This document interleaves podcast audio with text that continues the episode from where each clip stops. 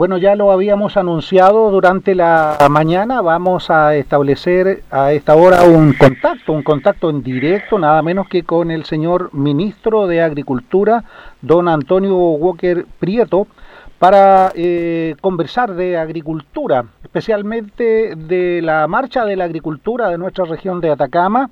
Le damos la bienvenida a la radio de la Universidad de Atacama al señor ministro don Antonio Walker. ¿Cómo está, ministro? Buenos días. Muy buenos días, don Juan. Encantado de saludarlo a sus auditores de su radio y a todos los agricultores y agricultoras de la región de Atacama. Eh, ministro, ¿usted ha visitado la región o está en conocimiento de la, de la realidad que estamos enfrentando? Bueno, en el marco de, toda esta pandemia, ¿verdad? Las cosas no han sido fáciles. ¿Cómo es la situación de la agricultura aquí en la región de Atacama?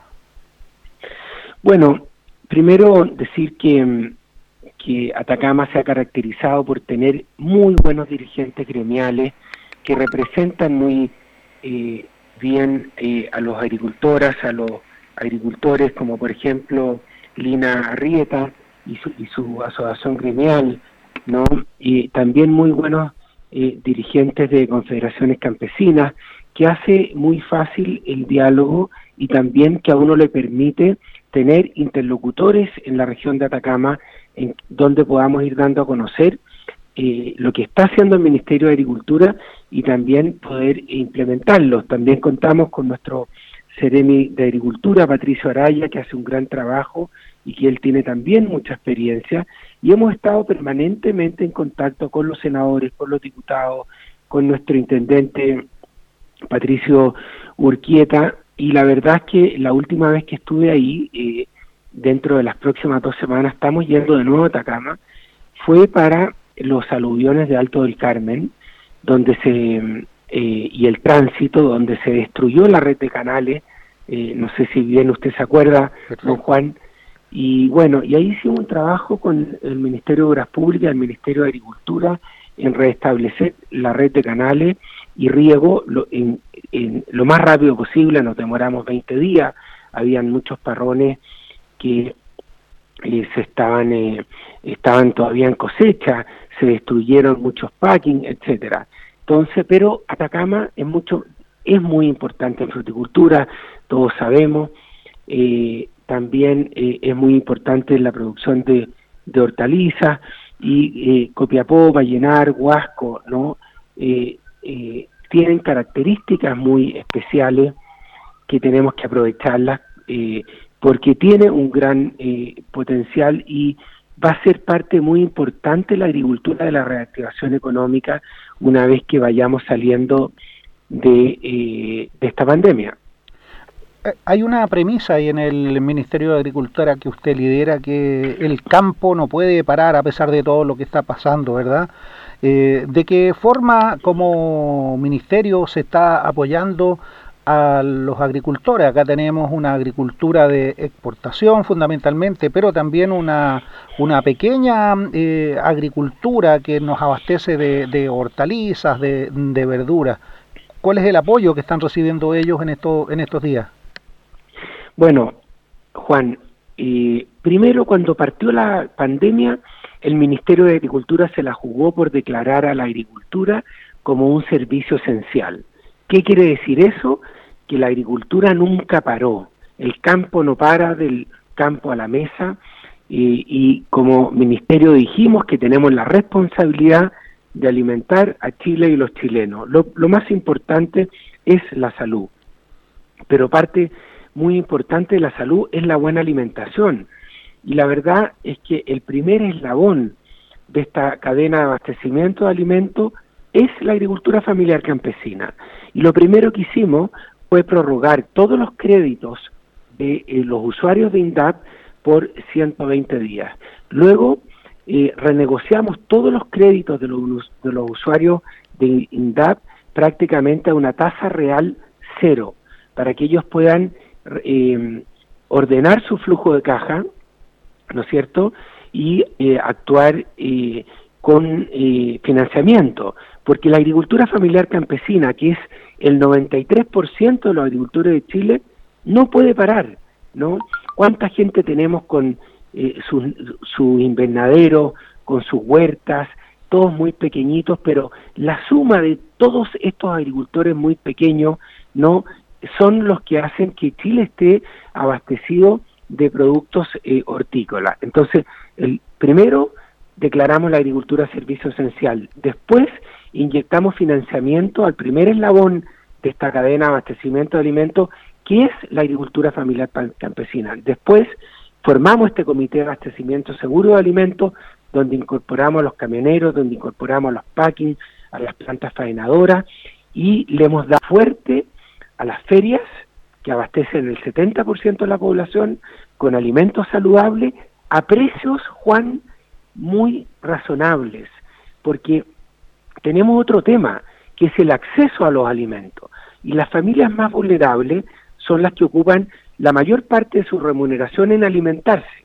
Entonces, cuando suben los precios, las familias más vulnerables son los que más sufren con estas alzas de precios. Entonces, a través de ODEPA, hemos ido monitoreando los precios para que no se produzcan distorsiones y estar muy atento a la especulación. Correcto. Hay un importante trabajo ahí, las ferias libres están eh, funcionando, que son las que abastecen principalmente a los sectores más masivos de la, de la comunidad y tengo entendido que también como ministerios ustedes han apoyado ahí de buena manera la labor de, la, de las ferias libres. Bueno, hemos trabajado muy, muy, muy de la mano con Froilán Flores, presidente de estas 1.150 ferias, que trabajan 350.000 personas, donde hay 113.000 locatarios que abastecen y atienden a la casera y al casero, ¿no? La feria es parte del barrio, es parte de la comuna, ¿no? hay una relación ya humana entre la casera, el casero y el locatario, y hemos ido eh, desarrollando, inventando muchos sistemas para abastecer ¿no? a, la casera y el casero, que por ejemplo usted puede eh, hacer su pedido en forma eh, electrónica, ¿no? con un WhatsApp, el locatario le prepara su canasta, usted la retira y después le hace una transferencia electrónica, en fin, se han ido creando muchos sistemas para ir abasteciendo a la comunidad. Ministro, hay un sector que es muy importante dentro de nuestra economía, especialmente en esta zona del norte, se da este tipo de actividad que son los famosos crianceros, que han pasado momentos bien complicados producto de la, de la sequía. Tengo entendido que hay un, un buen programa de apoyo para ellos. Así es. Eh, la verdad es que lo hemos conversado, ¿no es cierto?, con el intendente. Eh, y la verdad es que el sector criancero en Atacama es muy importante, al igual que en Coquimbo. Sufrieron mucho los crianceros, Juan, el año pasado. Tuvimos la sequía más grande de la historia de Chile entre Atacama y Ñuble, siete regiones que se vieron muy afectadas por esta sequía. Y la verdad es que hemos tratado de apoyar con eh, la mayor cantidad de recursos posible a los crianceros, que ellos ya tienen una forma de vida, más que agricultores, es una forma de vivir el criar caprino. Ahora, también estamos proponiendo un sistema de producción intensiva, dejar la producción extensiva, dado a que los caprinos son muy depredadores y ya no tenemos una capacidad talajera en Atacama y en Coquimbo para tener 500.000 cabezas de caprino. Entonces, tenemos que ir produciendo leche de cabra eh, para elaborar los quesos en forma más intensiva, en espacios más reducidos, con mayor técnica, ojalá un poquito río tecnificado, alfalfa, concentrado, estabulado, ¿no? Eh, y la producción de leche sube tres o cuatro veces y la producción de queso aumenta en forma muy significativa y también es mucho más rentable para ese agricultor y también tiene mucho menos impacto eh, en el medio ambiente. Ministro, hay también un tema que no deja de preocuparnos es prácticamente todos los días en esta zona. Usted lo ha planteado, el tema del agua. Y la Comisión Nacional de Riego eh, ha establecido un convenio con el gobierno regional por más de 6 mil millones, un convenio a tres años. ¿Cómo, cómo va a, a beneficiar ahí a los agricultores? ¿A qué sectores está dirigido este programa? Bueno, Primero, Juan, agradecerle al gobierno regional el tremendo apoyo que le ha dado al Ministerio de Agricultura. Aquí se une el gobierno central con el gobierno regional eh, y nos asociamos para construir riego tecnificado o para revestir canales o para invertir en telemetría o para invertir en caudalímetro o para invertir en tranques prediales, intraprediales, para apoyar a las organizaciones de usuarios del agua. Aquí unimos recursos para hacernos cargo de un tema tan importante como es el tema hídrico, ¿no? ¿Y cuál es el primer objetivo? El primer objetivo es aprovechar muy bien el agua disponible que tenemos, o mejor dicho, la poca agua disponible que tenemos. ¿Cómo la podemos aprovechar? Con tecnología. ¿Qué tecnología? Riego tecnificado, telemetría, revestimiento canales, etcétera. ¿Quién hace eso? La Comisión Nacional de Riego. ¿Con quién? ¿No? Con alianzas con el gobierno regional. Por eso, eh, agradecerle a los consejeros de Atacama, agradecerle al intendente eh, Patricio Urquieta y también agradecerle a todos los dirigentes gremiales y confederaciones campesinas que nos ayudan a que el Ministerio de Agricultura eh, pueda hacer estas inversiones en río tecnificado. Ministro, el, si bien esto este no es un tema de su ministerio, es más un tema del Ministerio de Obras Públicas, pero igual lo involucra a, su sector, que es la situación del, del embalse Lautaro, que por tantos años ahí los agricultores han solicitado realizar obras de, mejoramiento, de modernización de ese, de ese embalse. ¿Hay algún proyecto en el eh, actualmente en estudio de poder hacer algo ahí en el embalse? Mire, eh, desgraciadamente no tengo el detalle aquí, Juan, pero quiero decirle que nosotros hemos priorizado 26 embalses que tienen una inversión de 6 mil millones de dólares que va a beneficiar eh, a cerca de 400 mil hectáreas eh, y es muy importante que nosotros avancemos a paso firme en la construcción de los embalses. Nosotros en nuestro gobierno vamos a dejar eh, inaugurados dos embalses, vamos a dejar iniciados otros dos embalses y vamos a dejar un quinto embalse licitado. ¿Por qué? Porque vierten al mar entre Atacama y Biobío más de 55 mil millones de metros cúbicos. ¿no? ¿Qué queremos hacer nosotros? Tan solo aprovechar 10 mil millones de metros cúbicos. ¿no? Con eso damos seguridad de riego a 1,2 millones de hectáreas y también pudiéramos ampliar al doble la superficie de riego. Esa es la importancia que tienen los embalses. Pero allá en Atacama tenemos gente que ha trabajado muchísimo en la infiltración de acuíferos, ¿no? Como las comunidades de agua que dirige Carlos Araya. Y nos han dado una lección de cómo administrar el agua. Es muy importante la formación de comunidades de agua subterránea, comunidades de aguas eh, superficiales y eh, fortalecer las organizaciones de usuarios, porque la asociatividad también es para administrar, gestionar y cuidar el agua, ¿no? Entonces, eh, creo que Copiapó, ¿no? Y la región de Atacama ha sido muy pionera en enseñarnos al resto de Chile de cómo administrar mejor el agua. Ministro, la situación de la agricultura de exportación, obviamente nuestro eh, producto de lujo ahí de exportación es la, es la uva de mesa, ¿verdad? Entre otras, pero principalmente la uva. ¿Cómo se avisora el, futuro de la exportación de uva? ¿Cómo ha sido la temporada recién pasada para, para este sector? Todo esto en el marco de esta pandemia que está afectando a toda la humanidad. Bueno, estamos trabajando duro, duro, estamos reuniéndonos, eh, nosotros con los distintos embajadores y agregados agrícolas de distintas partes del mundo, el Ministerio de Agricultura tiene un departamento de relaciones internacionales y estamos muy activos y comunicándonos frecuentemente con embajadores de otras partes del mundo, de los principales mercados que tiene la agricultura chilena. También tenemos agregados comerciales y agrícolas en distintas partes del mundo para facilitar las exportaciones.